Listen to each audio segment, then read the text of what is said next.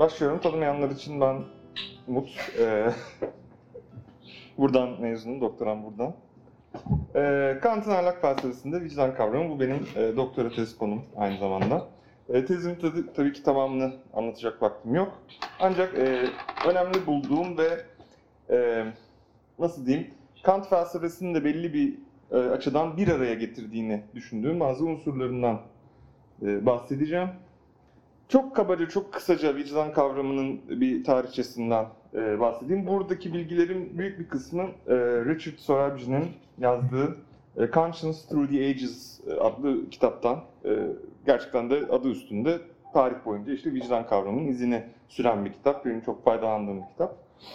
E, Antik Yunan'da tam olarak vicdana denk gelen bir kavram olmasa bile bizim bugün vicdan deneyimi olarak tanıdığımız e, duruma yakın bir e, durumdan söz ediliyor.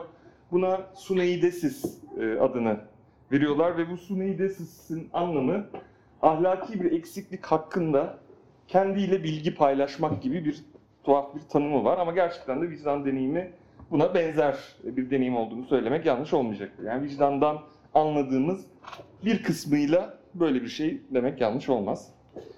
Ee, daha sonra stoacılarda yine e, bizim vicdan dediğimiz şeye benzetebileceğimiz bir takım e, sorgulayıcı pratikler e, söz konusu. İşte bunlar hani yatmadan evvel özellikle akşam günün sonunda kendilerine işte bugün hangi hatalarından arınmaya çalıştın, hangi yanlışını düzelttin, hangi açıdan daha iyisin diyerek kendine sorma ve bu sayede hani kendini düzeltmeye çalışma, daha iyi bir insan olmaya çalışma bu tipte egzersizler var. Daha sonra ve tabii yani Kant açısından en e, önemli olacak e, vicdan kavramını geliştiren e, düşünce silsilesi diyeyim. Hristiyan düşünce ve özellikle de e, Paulus'un, e, Aziz Paulus'un mektupları e, olacak. Yine e, doğrudan İncil'den bir alıntı ve İncil'deki bazı cümleleri Kant birebir bile tekrarlayabiliyor e, vicdan kavramı söz konusu olduğunda. Dolayısıyla hani e, bu Hristiyan düşünceden çok fazla etkilendiğini söylemek yanlış olmaz.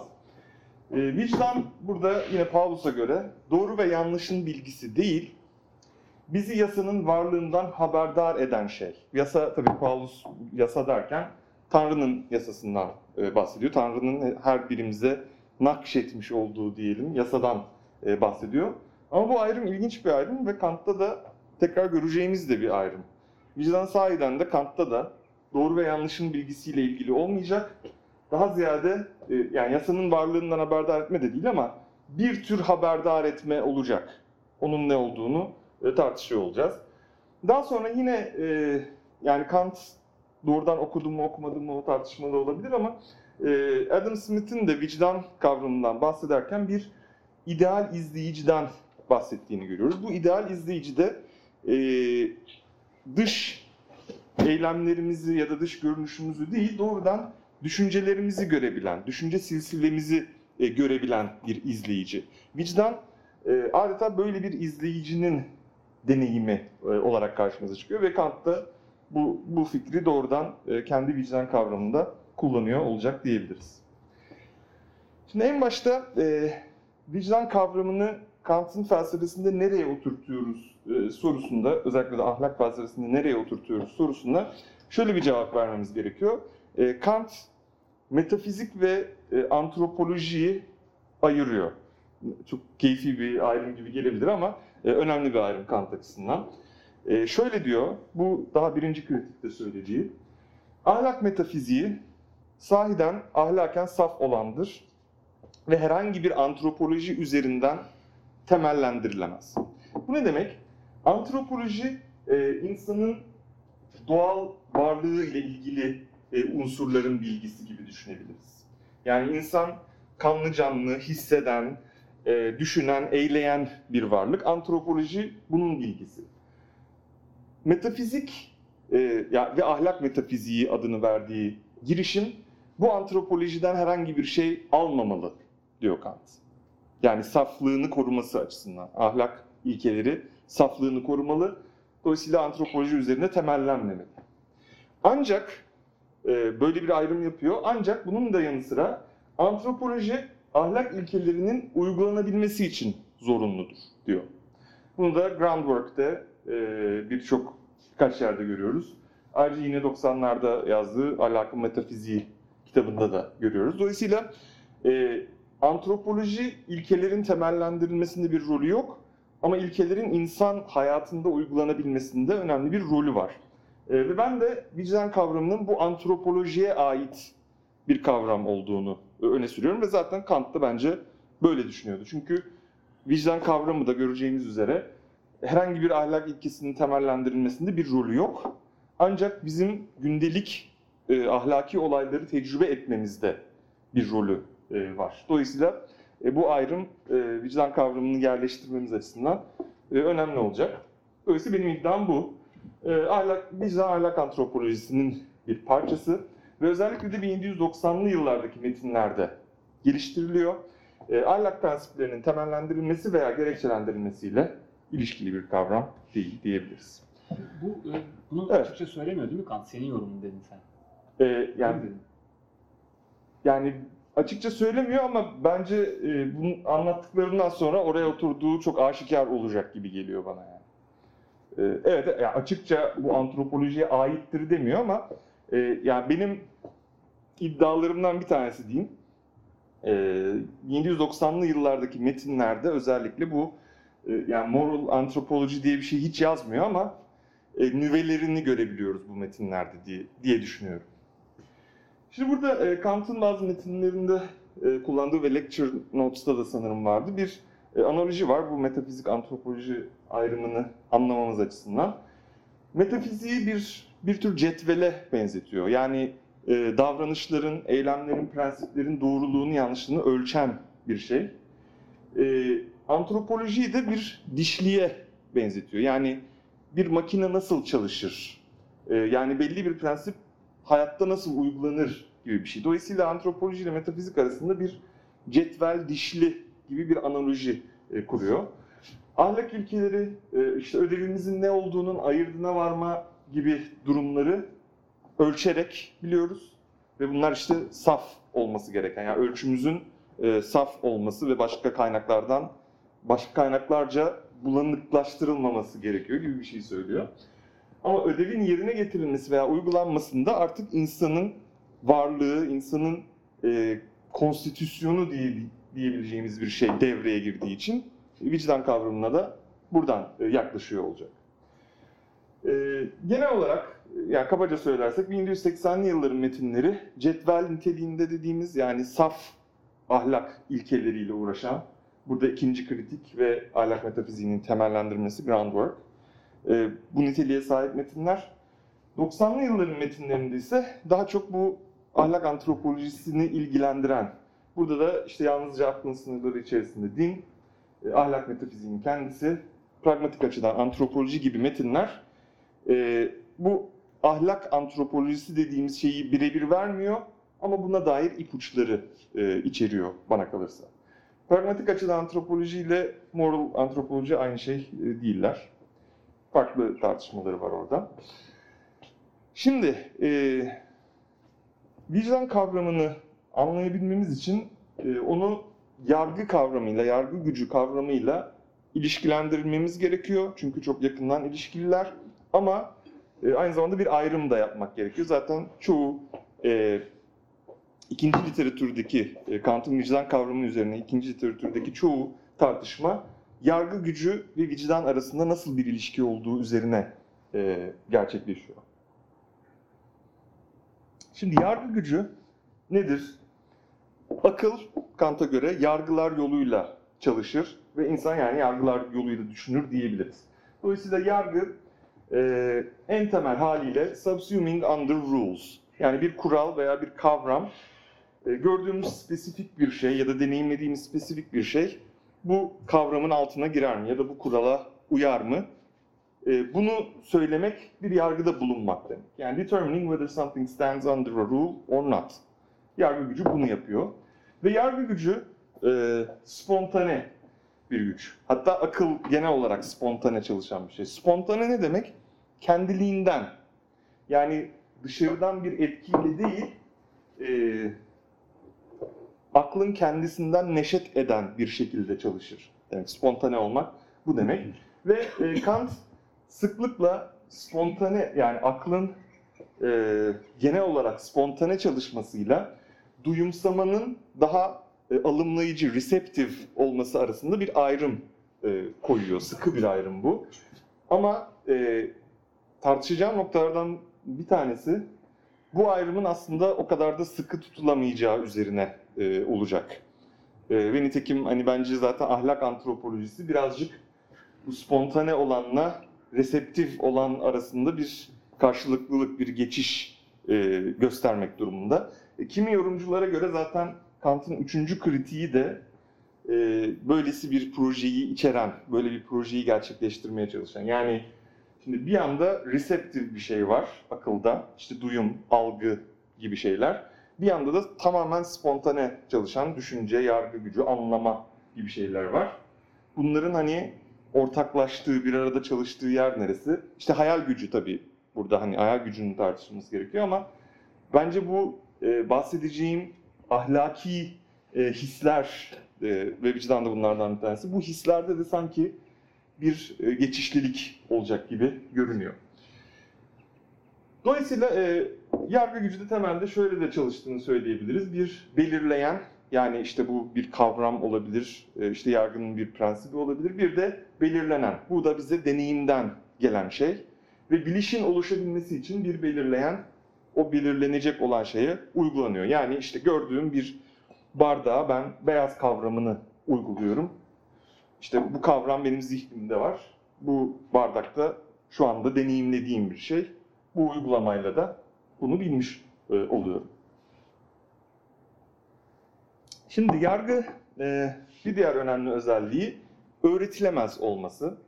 E, bunun spontane olmasıyla tabii yakından bir ilişkisi var.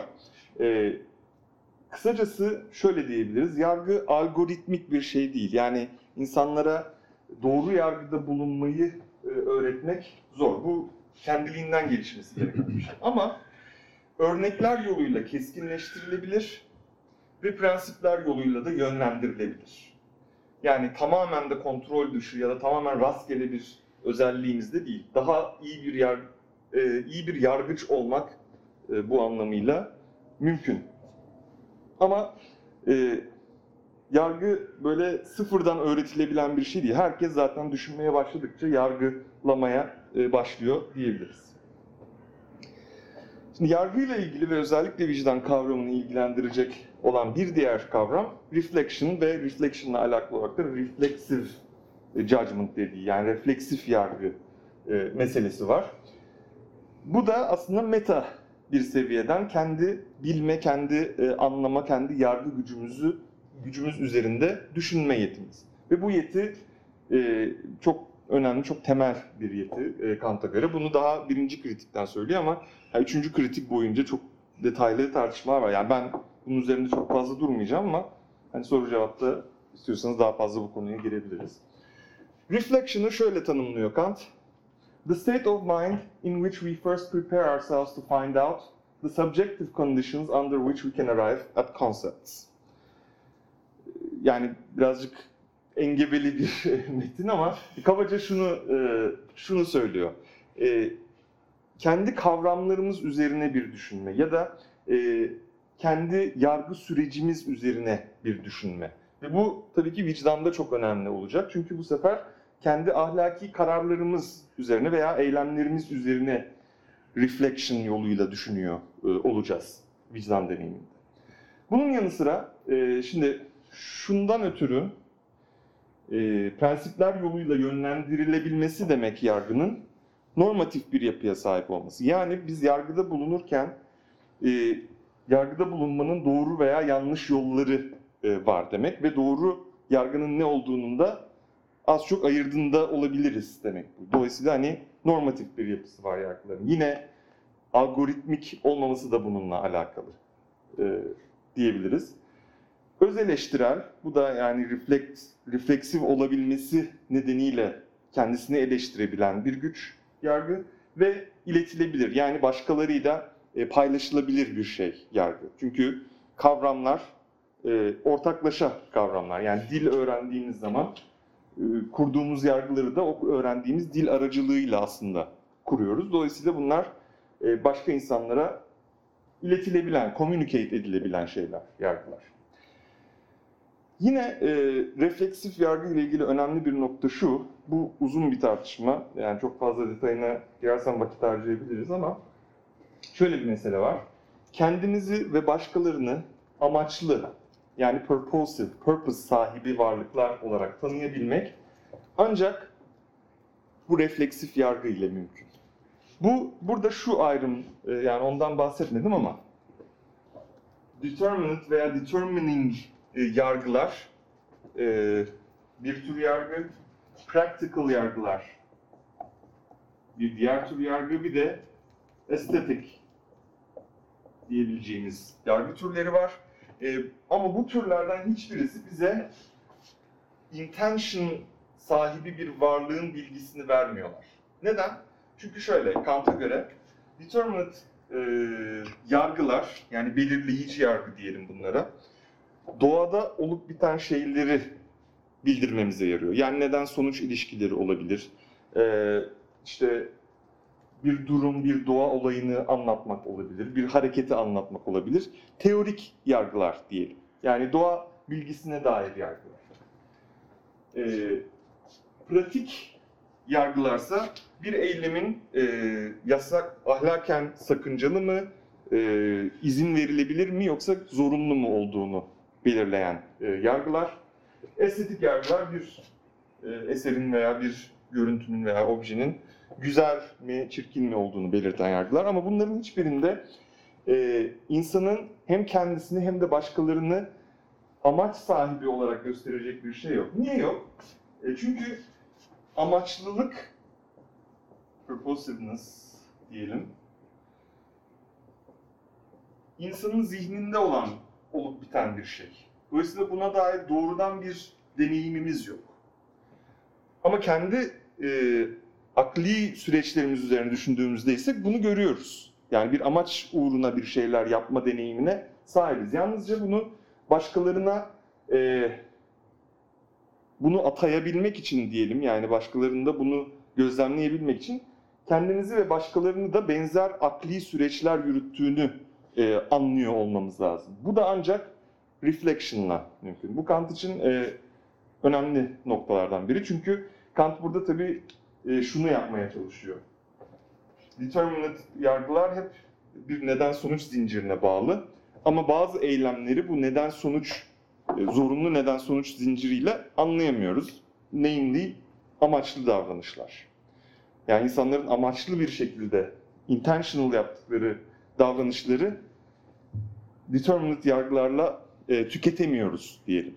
Çünkü orada ekstra bir e, katman var deyim yerindeyse. O katmanda amaç sahibi olmak ve o amaca yönelik davranıyor olmak katmanı diyebiliriz. Dolayısıyla re- refleksif yargıda böyle unsurlar var. Biraz daha ahlak antropolojisine dair birkaç e, alıntı yapıp daha sonra e, hem ikinci literatürdeki tartışmalara hem de artık Kant'ın vicdan kavramına geliyor olacağım. Çok bağımsız bir şekilde orada özgür iradeyle de bir şey var mı? Determine, determ, determine Nerede? olmakla özgür irade arasındaki farkla da şey yapmış mı? Bir paralellik kuruyor mu orada o amaçlık meselesinde? Merak ettim. Ee, yani şöyle üçüncü kritikte işte şöyle tartışmalar var.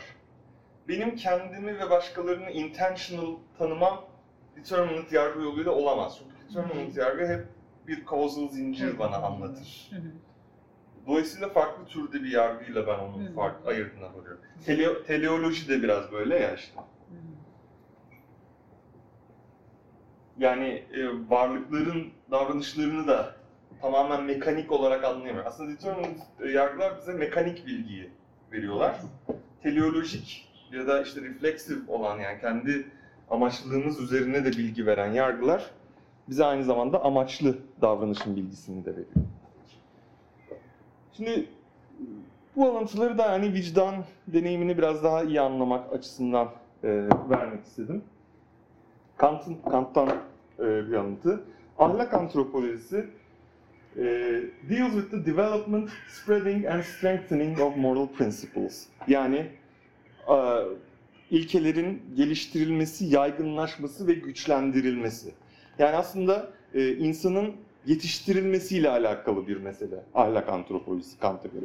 Ve zaten e, ahlak metafiziğinin sonlarına doğru artık bayağı egzersizler, ahlak egzersizleri, işte ahlaki ikilemler veriyor. Burada işte öğrenci ne yapar, hoca ne yapar falan gibi bayağı e, öğretmenlere yani yönelik bir program çıkartıyor. İşte insan böyle e, eğitebiliriz ahlaken falan gibi. Ve bunların güçlenmesi de aslında hani biraz sonra göstereceğim üzere e, ahlaki hislerimizin güçlenmesine yakından bağlı. E, dolayısıyla şöyle bir mesele zaten daha buradan ortaya çıkmaya başlıyor. Receptive dedik. Bir de spontaneous dedik. Böyle bir ayrım yaptık. Şimdi duygular receptive yanımızla alakalı. Çünkü duygu, ne hissedeceğimize kendimiz karar vermiyoruz. Ama işte irade, yargı bunlara kendimiz karar veriyoruz. Ama e, bir hissi yetiştirebilmek, geliştirebilmek nasıl bir şey diye sorduğumuzda ya o zaman sanki receptive yanımızı birazcık daha keskinleştirmek mümkün. Yani cultivation sanki bunların arasında yer alıyor gibi. Yani ne tamamen kontrolümde ama ne tamamen receptive gibi bir noktaya düşüyor olacak. Vicdan da böyle bir yere düşüyor olacak diyeceğim birazdan. Ee, şimdi bir ki e, yine Kant'ın bu ahlak antropolojisi üzerine veya e, Kant'ta bu moral feelingler üzerine iki makaleden alıntı var. Hızlıca geçeceğim. Moral feelings are the way in which we register the normative force of moral considerations. Ee, bu önemli. Ee, bununla ilintili olarak e, aslında burada alıntı yapmadım ama şu kavram e, önemli.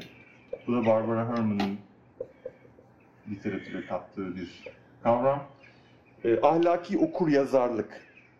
E, moral feeling dediğimiz yani ahlaki hisler bize verili bir durumdaki e, ahlaki riskleri veya ahlaki etkileri gösterebiliyor.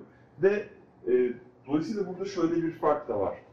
Biz ahlaki bir durumu incelerken de determinate yargılarla tamamen kuşatamıyoruz ahlaki bir durumu.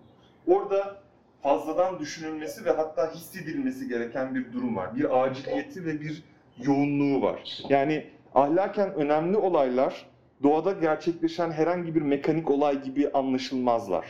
Dolayısıyla burada bir ekstra bir katman, ekstra bir hissiyatın bulunması e, gerekiyor. Ve Kant da aslında e, moral antropolojiyi bu katmanı biraz açmak amacıyla hani ortaya atıyor. E, yazmamış ama e, aklında böyle bir düşünce olduğunu söylemek yanlış olmayacak. Çünkü moral feeling çok önemli.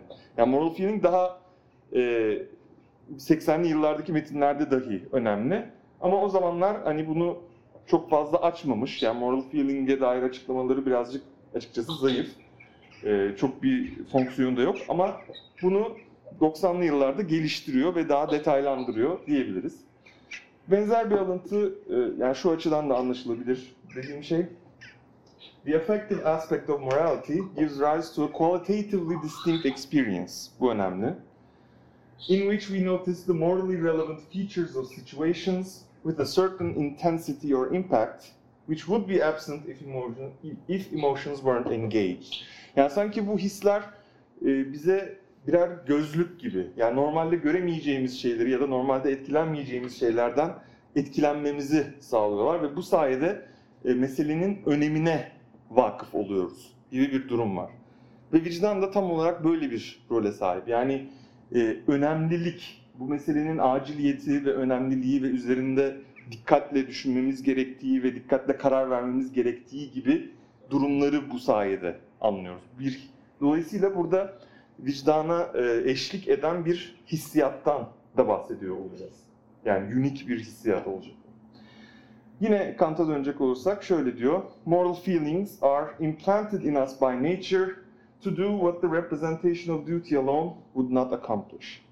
Yani sadece duty'nin tem- ödevinin temsili bizi harekete geçirmeye yetmeyebiliyor çoğu durumda.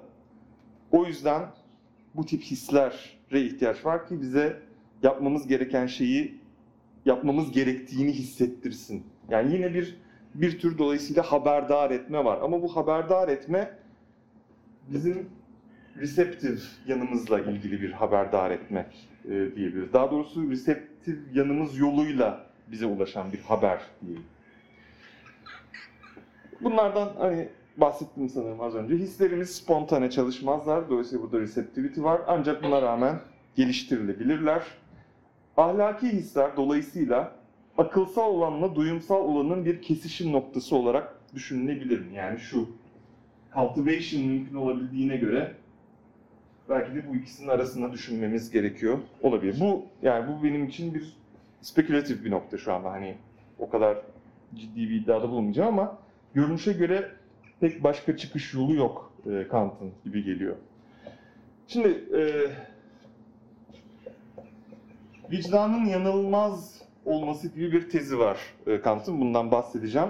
E, ama bu çok önemli bir iddia ve çok tartışmalı bir iddia. İkinci literatürdeki birçok tartışmada bunu açıklamaya çalışıyor. Vicdan yanılmaz diye. Ya tutturmuş Kant her yerde bunu söylüyor. Vicdan kesinlikle yanılmaz. Yanılan bir vicdan absürditedir falan gibi lafları var. E, dolayısıyla niye böyle bir şey söylüyor ve bu ne demek? E, buna dair getirilen birçok e, açıklama var ve genelde yorumlar şunu yapıyor. E, ya vicdanı akılsal bir şey olarak e, temsil etmeye çalışıyorlar, yorumlamaya çalışıyorlar ya da tamamen duygusal olarak. Ama bence ikisi de çalışmıyor. Yani iki kategoriye de rahatlıkla sığdığını düşünmüyorum. Ee, örnekleri var.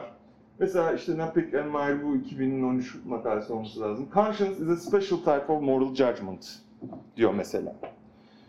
Ama judgment ne dedik? Spontaneous çalışır. Spontaneous çalışan bir şey yanılmazsa çok güçlü bir şey oldu demektir ve Kant'ın e, bütün e, kritik projesine çok aykırı düşen bir şey. Çünkü yargılar her zaman fallible, yanılabilirler. Yani spontane çalışan akıl muhakkak bir yerde yanlışa düşebilir. Dolayısıyla hani bilgi böyle e, lök diye işte intuition'la aldığımız bir şey değil. Fallible araçlarla ancak bilgiye ulaşabiliyoruz. Dolayısıyla yanılmaz bir tür yargı zaten Kant açısından bence tuhaf bir yargı biçimi olurdu. Yargılar yanılabilir kısacası ama ısrarla vicdan yanılmaz diyor. Mariana Vujosevic 2014 makalesinde şöyle diyor. Conscience is a specific manifestation of practical reason. Practical reason'ın bir vücut bulmuş hali diyor. Ama reason da yine spontaneous yani spontaneous olmayan bir reason bence zaten Kant düşünmemiştir bile böyle bir ihtimal. Yani reason muhakkak da spontane, spontaneous olmak zorunda. Moyer'ın öne sürdüğü bir program var. Onu şimdilik atlıyorum. Wood'da ise tersi yöne doğru bir gidiş var. Ve şöyle diyor Wood. Conscience is a feeling of pleasure or displeasure associated with myself in view of some action I am either contemplating or have already performed. Pleasure ve displeasure'da burada e, fazla basit ve fazla receptive e, kalacak. Çünkü pleasure ve displeasure gibi bir şeyi geliştirmem mümkün değil ya da daha iyi hale getirmem ya da daha hassas hale getirmem mümkün değil. Ama Kant bunun mümkün olduğunu söylüyor olacak. Dolayısıyla e, yani akılsal demek olanaksız. Bu kesin çünkü yani spontaneous çalışan bir şey e, yanılmaz bir şey olamaz. Dolayısıyla receptive yöne daha yakın olması mantıklı. Çünkü yani duygular mesela yanlış veya doğru olan şeyler değil. Bize başımıza gelen şeyler. Dolayısıyla hani bu doğrudur, yanlıştır demiyoruz onlar için. Receptive yana daha yakın ama cultivation da mümkün olmalı. Dolayısıyla basitçe pleasure or displeasure da bence e, dememek lazım diye düşünüyorum.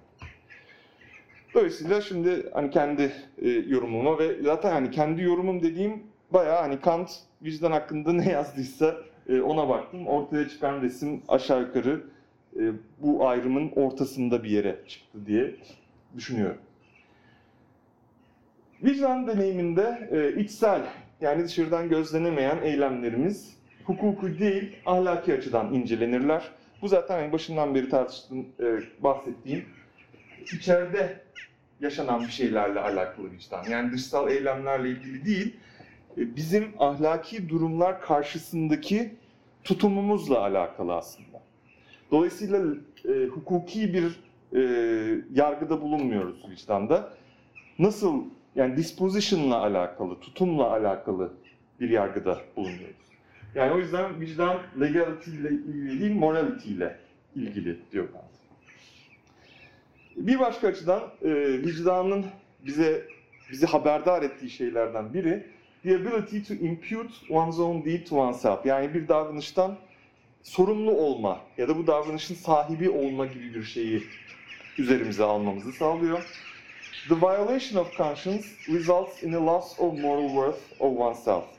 Ee, bu da vicdanın bütünlük, birlik bütünlükle alakalı, ahlaki birlik bütünlükle alakalı bir şey olduğunu ve vicdanımıza karşı bir davranışta bulunmanın kendimizi kendi gözümüzde değersizleştiren bir şey olduğunu söylüyor. Bu yani birçok yerde görebileceğimiz e, bir şey bence. Yani vicdan tecrübesinden böyle bir şey anlıyoruz bence.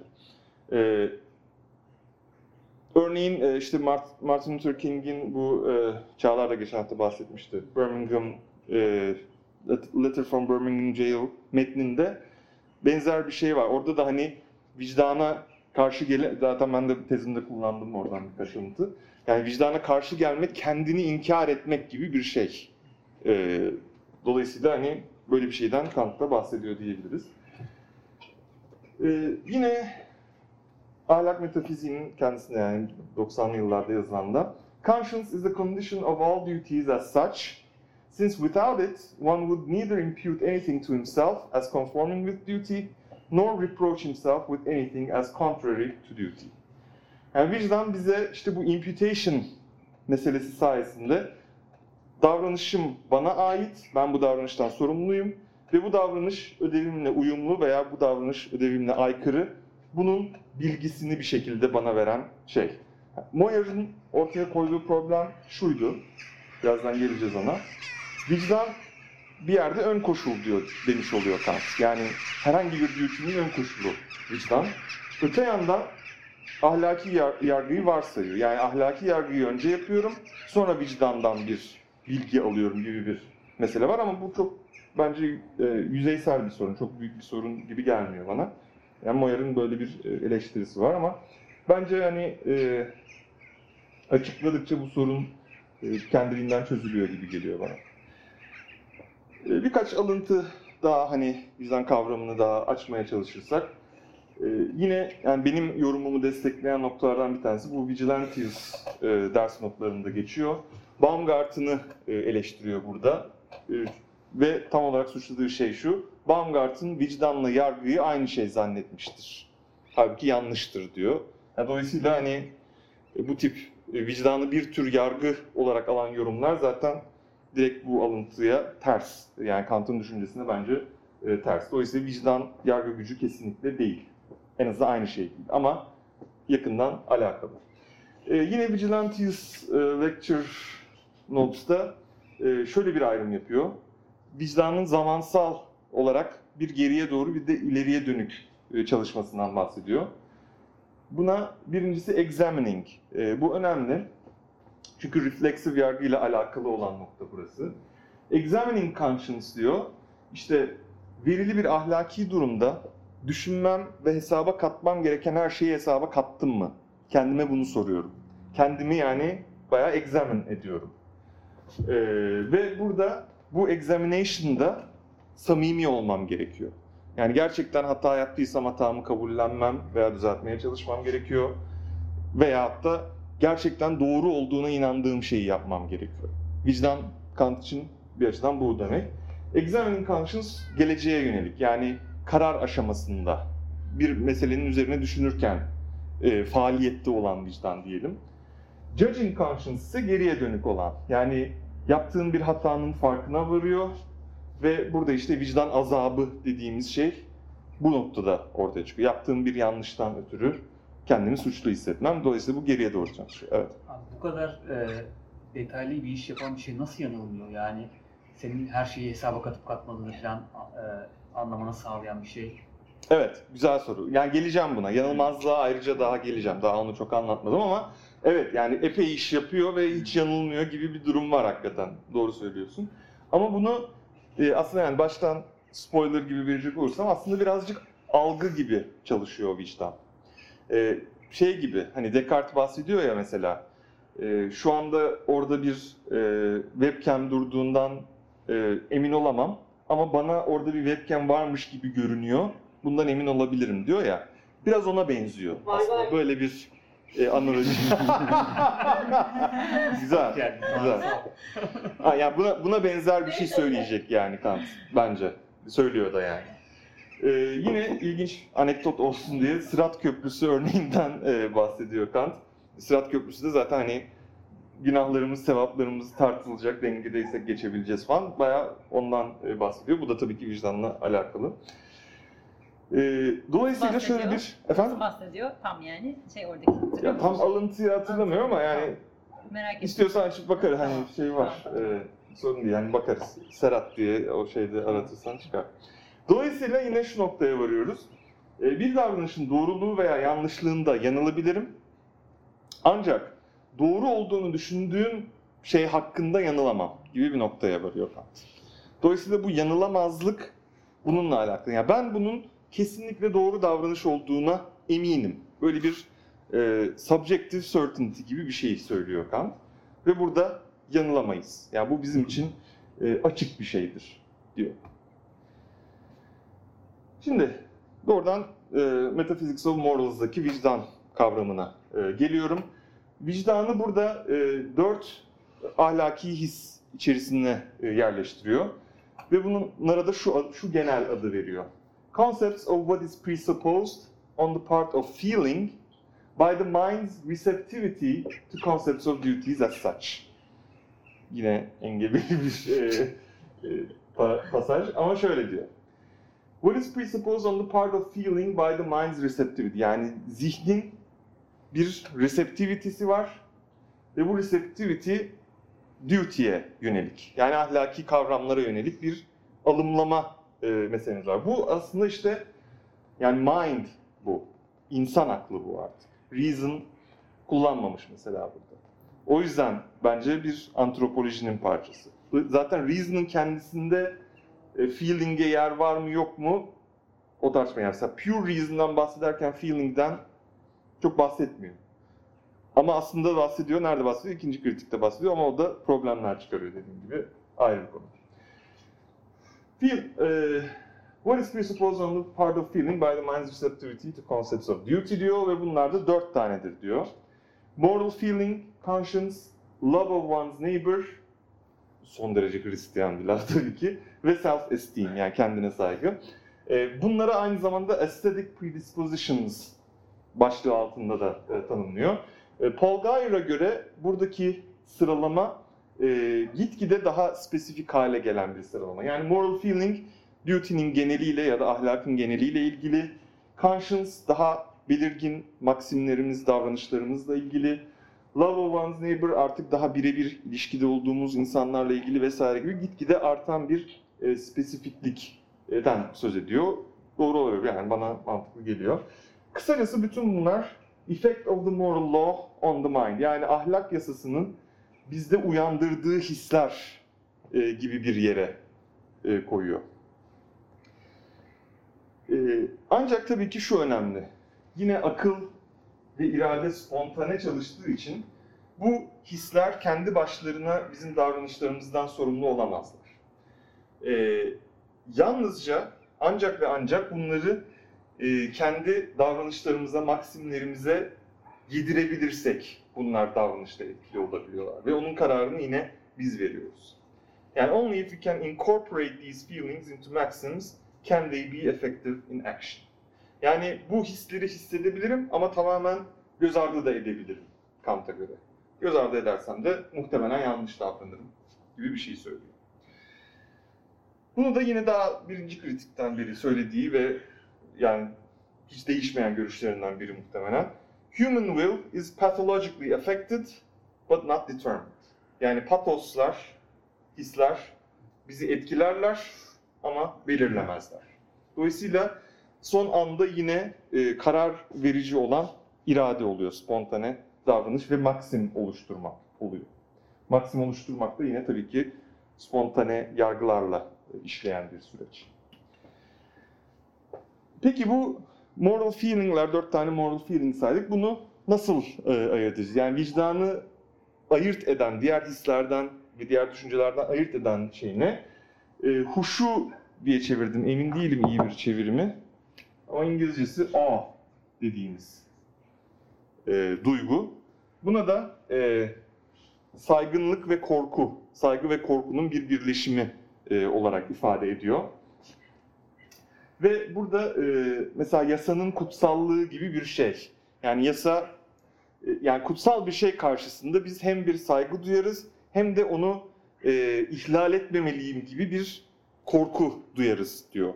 E, yani birçok pasajda böyle şeyler geçiyor. Dolayısıyla vicdan bizde böyle bir deneyim uyandırır ve vicdanın ayırt edici hissiyatı huşu hissiyatıdır. Ve bunu şöyle e, açıklıyor bu hissi. E, Every human being has a conscience and finds himself observed, threatened and in general kept in awe, which is respect coupled with fear, by an internal judge. İçeride bir hakim var ve bizi tehdit ediyor. Yanlış yaparsan işte şöyle yaparım falan gibi. E, böyle bir resim çiziyor ve zaten e, Kant mahkeme metaforlarına çok meraklı. Vicdanı da bir mahkeme e, olarak e, düşünüyor. O hissiyle ilgili yine e, aklın sınırları içerisinde din metninde şöyle bir açıklama var. Awe is not a particular act of religion. Religion'la alakasına geleceğim. Dinin, e, şey vicdanın. Awe is not a particular act of religion, but the religious disposition which universally accompanies all our actions done in conformity with duty. Dolayısıyla awe hissinin e, davranışlarımız duty'ye uygun mu değil mi e, araştırmasıyla yakından bir ilişkisi var. O yüzden de vicdanla da ilişkili olduğu bence oldukça açık. Yani zaten bu alıntı bize bunu e, gösteriyor. Yine başka lecture note, daha eski lecture notları bunlar. Orada da şöyle diyor. Awe is a kind of fear against an evil which we do ourselves. Kendi yapmak üzere olduğumuz ya da yaptığımız bir yanlışa dair duyduğumuz bir tür korku. Ama bu korkunun içinde saygı da var çünkü kutsal bir şeyi ihlal ediyoruz o esnada diyor Kant. Ee, burada Kant'ın religion'la ilgili bir tanımı var. Ondan e, bahsedeceğim. Süre olarak fena değil miyiz? Nasılız? 20 geçe falan mı var? Bayağı iyisin. Tamam, okey. Şimdi burada devasa bir e, alıntı var. Bu benim de hani en uzun tartıştığım ve hani burada gerçekten hepsini artık baştan sona veriyor e, diyelim. Üzerinden geçeyim. Every concept of duty involves objective constraint through a law. Yani birincisi bir imperatif, bir emir, bir prensip var elinde. And belongs to practical understanding. Yani akla aittir. Which provides a rule. Bu da yine akla ait olan. Çünkü yasalar, kavramlar, prensipler, evrensel olan şeyler akla ait. But the internal imputation of a deed as a case falling under a law belongs to the power of judgment. Ta birinci kritikte söylediğiyle aynı şeyi söylüyor. Yani aradan 18 yıl geçmiş olmasına rağmen bu hiç değişmemiş. Yani. Dolayısıyla hani verili bir durum o kurala riayet ediyor mu ya da o kuralın altında anlaşılabilir mi? Bunu da yargı gücüyle anlıyoruz diyor. Which, as the subjective principle of imputing an action, judges with rightful force whether the action as a deed has occurred or not. Yani bu deed oldu mu, gerçekleşti mi, gerçekleşmedi mi? Bunu power of judgment'la görüyoruz diyor. Upon it, yani bu bunu gördükten sonra, bu davranışın bize ait bir davranış olduğunu gördükten sonra follows the conclusion of reason, the verdict. Yani mahkemenin kararı gibi okuyabiliriz bunu. Yani gibi okuyabiliriz değil yani. Verdict diyor zaten. Verdict o demek. Uh, that is the connecting of the rightful result with the action. Bir davranışta bulunduk. Bu davranış bana ait ve akıl şuna karar veriyor. Bu davranış mahkum mu olacak yoksa beraat mı edecek? Buna karar veriyor. All of this takes place before a tribunal. yani bir mahkeme, kurulu bir mahkeme, which as a moral person giving effect to the law is called a court. Consciousness of an internal court in man, before which his thoughts accuse or excuse one another, is conscience. Buradaki şu ifade. Consciousness of an internal court. Yani o, o mahkemenin bilinci, o mahkemenin farkındalığı bizim için vicdan diyor Kant. Ve şu ifadede direkt yine İncil'de Paulus'un e, mektuplarında var. E, his thoughts accuse and excuse one another. Yani sanki burada bir e, savcı avukat gibi bir gerilimden bahsediyor insan aklında süre giden. Ve vicdan bu bununla e, ilişkili. Yani bir yanım işte tamam şunu yapalım bir şey olmaz falan diyor. Diğer yanım yapmayalım yasak yani ahlaken yanlış bir şey bu falan diyor. Kendi içinde bir tartışma oluyor. Akıl burada zaten bir karar veriyor bu tartışmada. Ee, ve bunu bize yani vicdan yoluyla aslında bu verdikten haberdar oluyoruz gibi bir şey kuruyor Kant. Ee, ve buna da eşlik eden tabii ki bir his var. Ve dolayısıyla bunu yani bu verdict'i ihlal edersem yaşayacağım bir vicdan azabı var. Buna uygun davranırsam da yaşayacağım bir bir tür huzur var. Yani e, doğru olduğunu düşündüğüm şeyi yaptım demenin vereceği bir tür e, ahlaki huzurdan belki söz edebiliriz. Yani huzur gibi bir şey söylemiyor ama zaten e, absence of pain gibi bir şey burada e, yeterli gibi bir şey diyor Kant. Yani e, aklın yargısına uygun bir şekilde davranmak beni belli bir acıdan kurtarır. Yani o işte burada korku duyduğum o e, cezadan kurtarır gibi bir şey söylüyor. Şimdi yanılmazlık meselesi e, ne oldu ona bakalım. Yanılan vicdan bir saçmalık ibadet. Ise absurdity diyor. Yani asla katiyen düşünülemez diyor. E, ve burada yine receptivity ve cultivation arasında bir denge bulunması lazım. E, Bonton'un sayfasını vermemişim ama hani buluruz sorun değil. Şöyle diyor, if someone is aware that he has acted in accordance with his conscience, then, as far as guilt or innocence is concerned, nothing more can be required of him. Bu çok iddialı. Yani vicdanına uygun davrandıysa birisi, artık ona suçlu diyemeyiz diyor. Yani bu kişi çok yanlış bir şey yapmış olsa dahi bunu suçlayamayız diyor. Nothing more can be required of him. It is incumbent upon him only to enlighten his understanding in the matter of what is or is not duty. But when it comes or has come to a deed, conscience speaks involuntarily and unavoidably. Bu da yine aslında e, involuntariness da spontane olmanın tam zıttı zaten. Yani kaçınılmaz olarak bize seslenen bir şey var orada. Kaçınılmaz ve in, involuntary. O yüzden spontaneous hiçbir şeyle ilişkili olmamalı. Ee, ve öte yandan şu ilginç yani Kant şunu diyor. Sen bir şeyin gerçekten doğru olduğuna samimi bir şekilde inanıp o şekilde davranıyorsan seni suçlayamayız ahlaken diyor. Şimdi bu suçlayamama e, belki şu anlama gelmeyebilir ama yani yine de istemeden de olsa birine zarar verdik diyelim. Burada hiç yargılanmayacağız anlamına muhtemelen gelmiyor ama doğru olduğuna inandığın şeyi yapmanın bir değeri var. Ve bunu da vicdan yoluyla anlıyoruz diyor Kant. Dolayısıyla e, ve vicdanın yanılmazlığıyla tabii ki çok iç içe yani o tezi e, destekleyecek türde bir şey.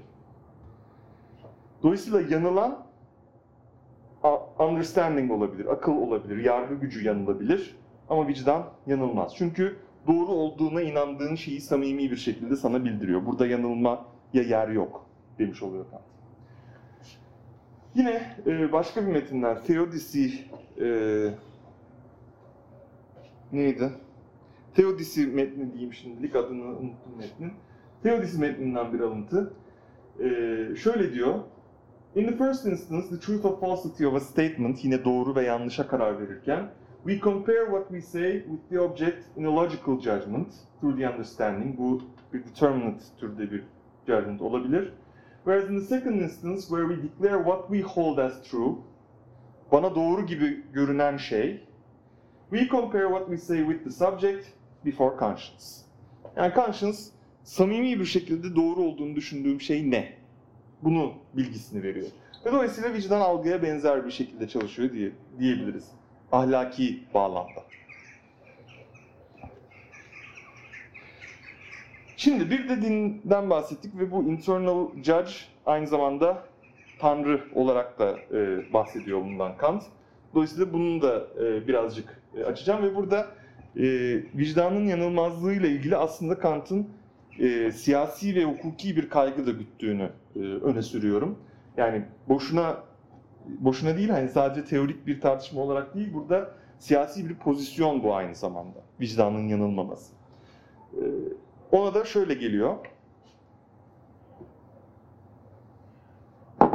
E, dini hükümler, burada tabii yani esas ele aldığı e, İncil'den gelen dini hükümler tarihseldirler ve dolayısıyla kesinlik taşımazlar Kant'a göre. Tarihsel bilgi e, ahlak prensiplerinin bilgisi gibi ya da e, teorik bilgiler kadar bir kesinlik taşıma, taşıyamaz. Kesinlik taşımayan hükümler yüzünden de insanları yargılamak yanlıştır. Dolayısıyla e, işte inançsızların veya farklı dine mensup olanların yargılanmasını Kant prensip olarak reddediyor. Ve bu bence vicdanın yanılmaz olduğunda ısrar etmesinin sebeplerinden birisi olabilir. Vicdan yanılmazdır. Dolayısıyla inanç veya inançsızlık hukuken yargılanmaz. Yani her insan samimi bir şekilde neyin doğru olduğunu düşünüyorsa, dünya hakkında, yaratılış hakkında, Tanrı, öte dünya hakkında vesaire hakkında, o onun için doğrudur.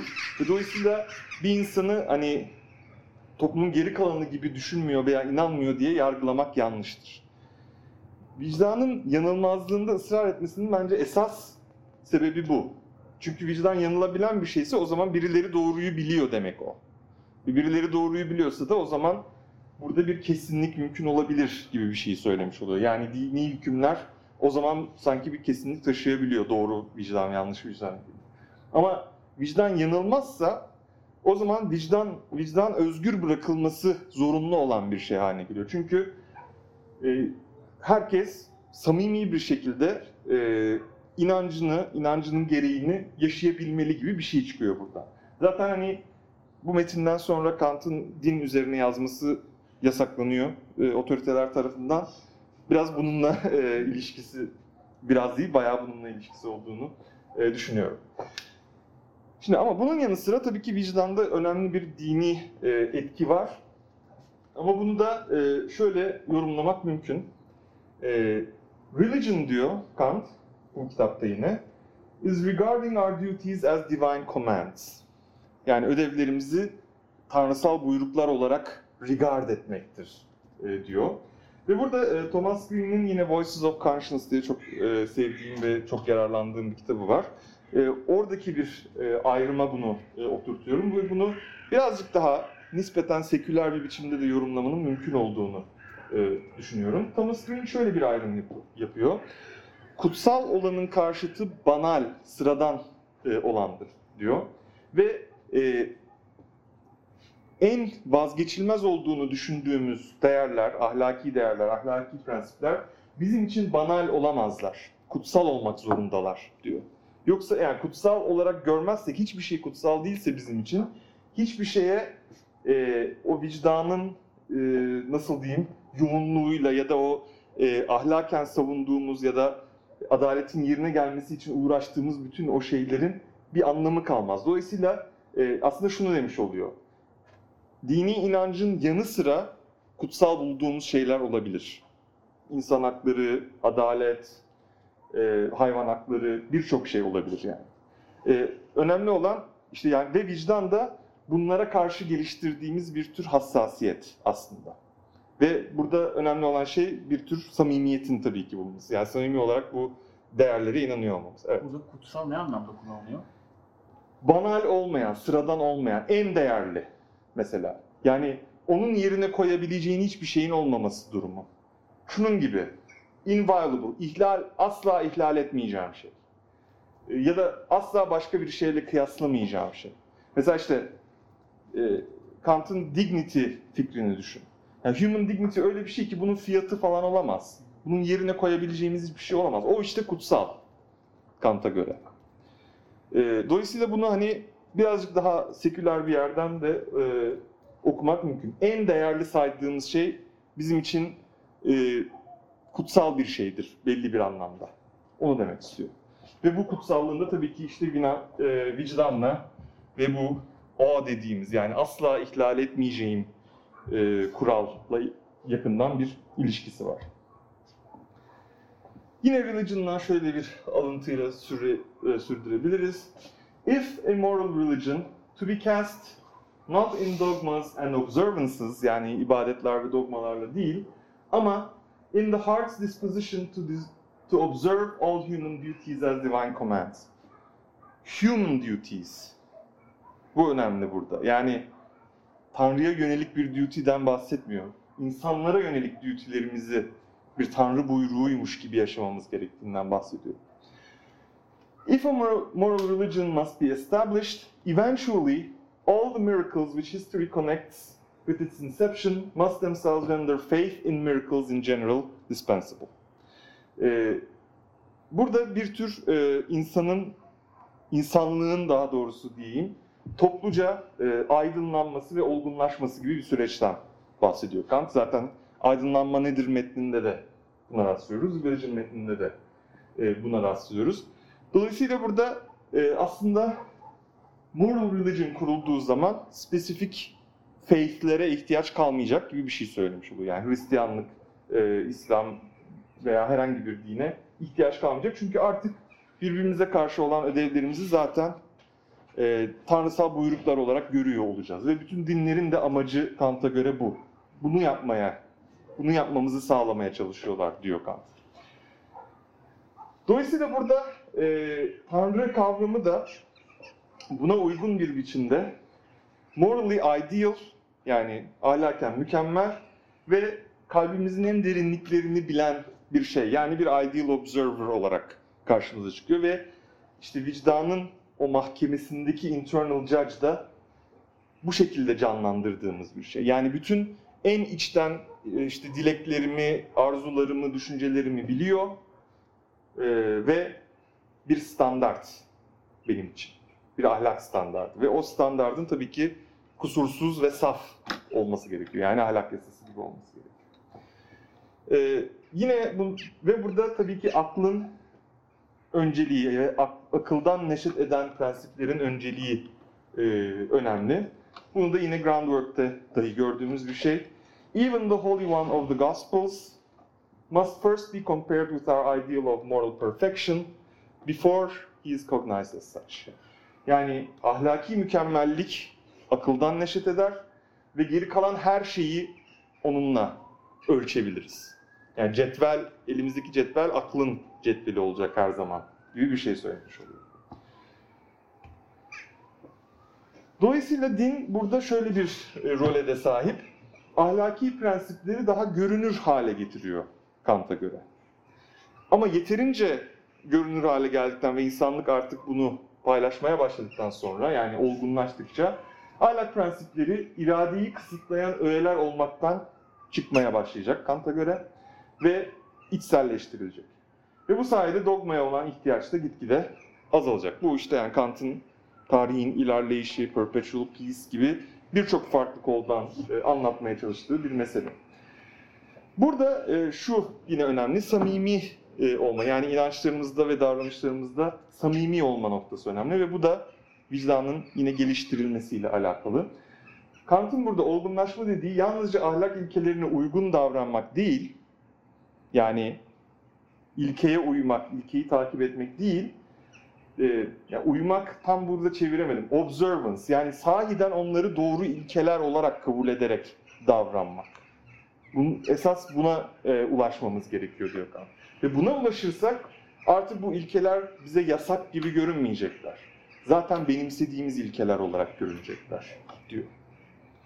Yani esas e, dinlerin ve ahlaki maturation'ın ve işte bu cultivation dediğimiz şeyin amacı sahiden de e, ahlak ilkelerini kendi ilkelerimiz olarak samimi bir şekilde benimsiyor olmak. Yani ahlaklı olmak zaten bu şekilde e, mümkün olacak diyor. Evet. Şimdilik bu kadar diyebilirim. Teşekkürler.